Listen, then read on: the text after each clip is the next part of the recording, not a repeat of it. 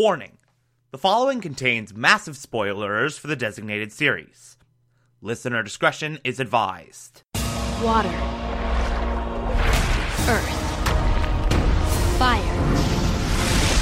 Air. You're listening to the Television Archive, lived together in harmony. the show where we, the television loving hordes of the internet, take a deep dive into what used to be in our beloved all My name is. Thomas Clark, and this is Avatar The Last. Airbender and the Legend of and My brother and I discovered the new Avatar, an airbender named Aang.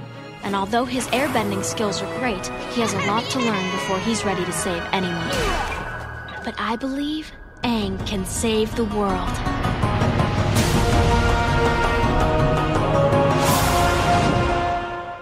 Today we will be discussing The Legend of Korra, Season 3, Episode 10, titled Long Live the Queen.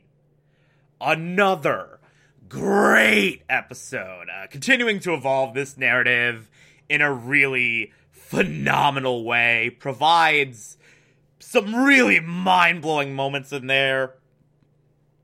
I mean, look, generally speaking, I'm running out of ways to say everything about this season is great. So let's just get into the specifics of this episode before I go on this overlong intro that is just repeating the same things I've been saying over and over and over and over again for the past two weeks. So, the big, important, overarching narrative stuff of this episode is all happening with Zahir in Ba Sing Se. So Zahir taking Mako and Bolin to Ba Sing Se as Bolin's just chatting up uh, the two underlings, uh, the lava bender and the water tentacle lady, just chatting them up in the back and just having a grand old time.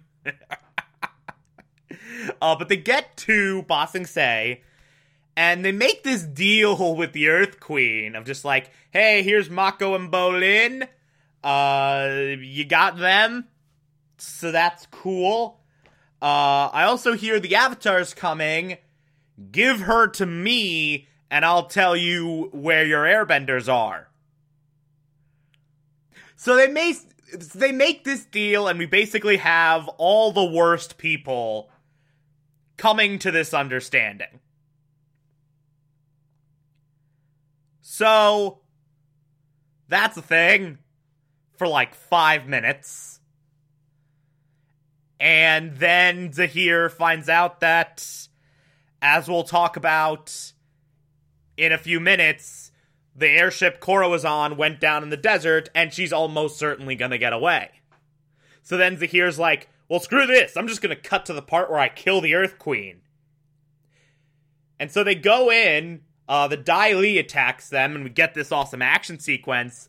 And then we have this genuinely terrifying moment where Zahir, in the midst of the queen being like, You never kill a queen! I am royalty! Treat me with respect! Blah, blah, blah, blah, blah, with her spoiled brat attitude. And Zahir gives the brilliant line I forgot to mention, I don't believe in queens. And then, in maybe the most scary image in either of these shows, Zahir removes the air from the Earth Queen's lungs. Literally just sucks the air out of her lungs and creates this little sphere around her, this air sphere around her head, and she's just eh, suffocating. And then in like the very end, you get this image that will be burned in my brain forever of the air sort of going off, going up, up, up, and away, and the queen like desperately reaching for it with like this look of utter panic of, oh shit, I'm about to die on my face. And it's, oh my god, it's incredible. That image alone is extraordinary. So they just frickin' killed the Earth Queen. I mean, deserved, but still, holy crap. And then Zahir proceeds to make this announcement to the entire Earth Kingdom. The Queen is dead. You'll no longer have to follow any leaders. You're free. Do whatever the hell you want. Ba Sing Se returns the people. And then the freaking lava bender just tears down the inner wall. And just decimates it. And then we get all these rioters and looters coming in, being like, woo!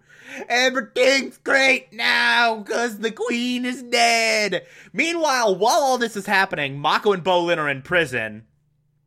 And Bolin's trying to metal bend his way out, but he can't do it. He's failing over and over and over and over again. And we get this great moment where Bolin is like really struggling to do the metal bending.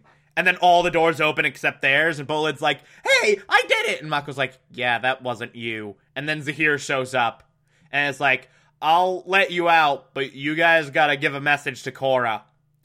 And that's where it ends for Zahir in this episode. My god! Everything about that is fantastic. Everything about that section of this episode is fantastic. And then we also get Korra and Asami in the Earth Queen's airship, uh, being shipped to Ba Sing Se. And they launch this really well thought out, really satisfying escape. Uh, Asami tricks the dude into chaining her to the railing. And then she's like using the shoddy workmanship of Cabbage Corp to take advantage and pry herself off. And then like Korra tricks the guard into coming in and Asama uh, Asama Asami beats him over the head essentially. And they escape. They have this big fight in the airship. And then that's what leads to this airship getting getting crash landed in the desert. So now they're trapped in the middle of the desert with a busted airship and some weird giant sandfish thing just running around ready to chomp them up. Okay. and, so I love I love how they managed to get like Korra and Asami are now somehow working with their captors to get out of the desert. And they fix up this airship and form this camaraderie and then the sand and then the giant sandfish immediately gobbles it up and they're like, "Well, we're screwed now." Oh wait, we have a bunch of metal and uh, we can make a sand sailor a makeshift sand sailor like the sandbenders use. So they make this sand sailor, and then we get this amazing sequence. This really fantastic chase sequence where the sand sailor's running away from this giant sandfish. That's what I'm going to call it from now on. I have no better name for it. This giant sandfish. And there's some really striking visuals.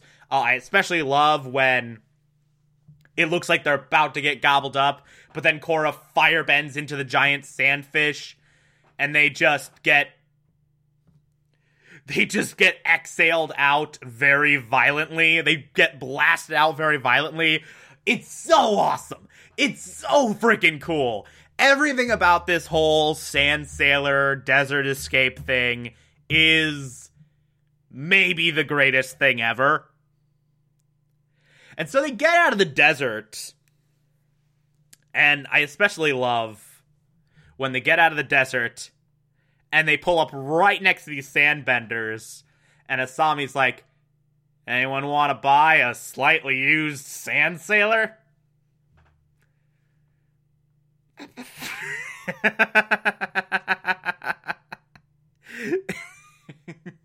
also, so Korra sort of makes up with her captors and is like, hey, yeah, you're cool, whatever, her captors are like, eh, I don't know what your conflict with the Earth Queen is, but not my problem. And then one of the guys is like, uh, am I seeing things or is that a dragon? And then like the lead captor dude is like, let's just get a drink. like they're just so fed up with everything, all the events of this day that they're just like, oh, there's a dragon there. Yeah, we're not gonna question that. just walk away. Just don't don't think about that. Please, for the love of God, don't think about that. We don't need that shit. We're, we got past the desert thing. We got away from the giant sandfish. Let's just let's quit while we're ahead. And this leads into our ending where Korra's reunited with Naga and Pabu, and she goes back into the Misty Palms Oasis and finds Beifong, Zuko, and Tonraq. They finally found her. Everything's great. Everything's pretty good. And then the announcement comes over the radio. The announcement comes over to the radio that, oh, the Earth Queen's dead. And Korra's like, yeah, um. There's gonna be a lot of stuff like that, cause Red Lotus. Uh, I should probably fill everyone in on the on on everything that's happening and what's actually going on. And then it ends. And then the episode is just done there. And it was so great. And I love it. It's awesome. This season's so good.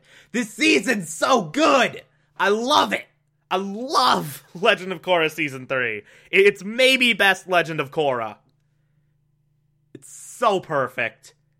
We got 3 episodes left and those 3 episodes are going to be awesome. Trust me. Uh, if you like this, favorite the podcast, anchor.fm slash TV archives so that you can be here every single Monday through Friday as I go through every single episode of this and other shows. And you can find it on pretty much whatever podcatcher app you prefer. Feel free to call in as well. It's as simple as just a push of a button on the Anchor app. I will play those on the show from time to time if you feel so inclined to send those in. Follow me on Twitter and Instagram, TomTom4468, and support the show. Patreon.com slash Thomas Clark. Pledge just a dollar a month. I appreciate everything I get through there.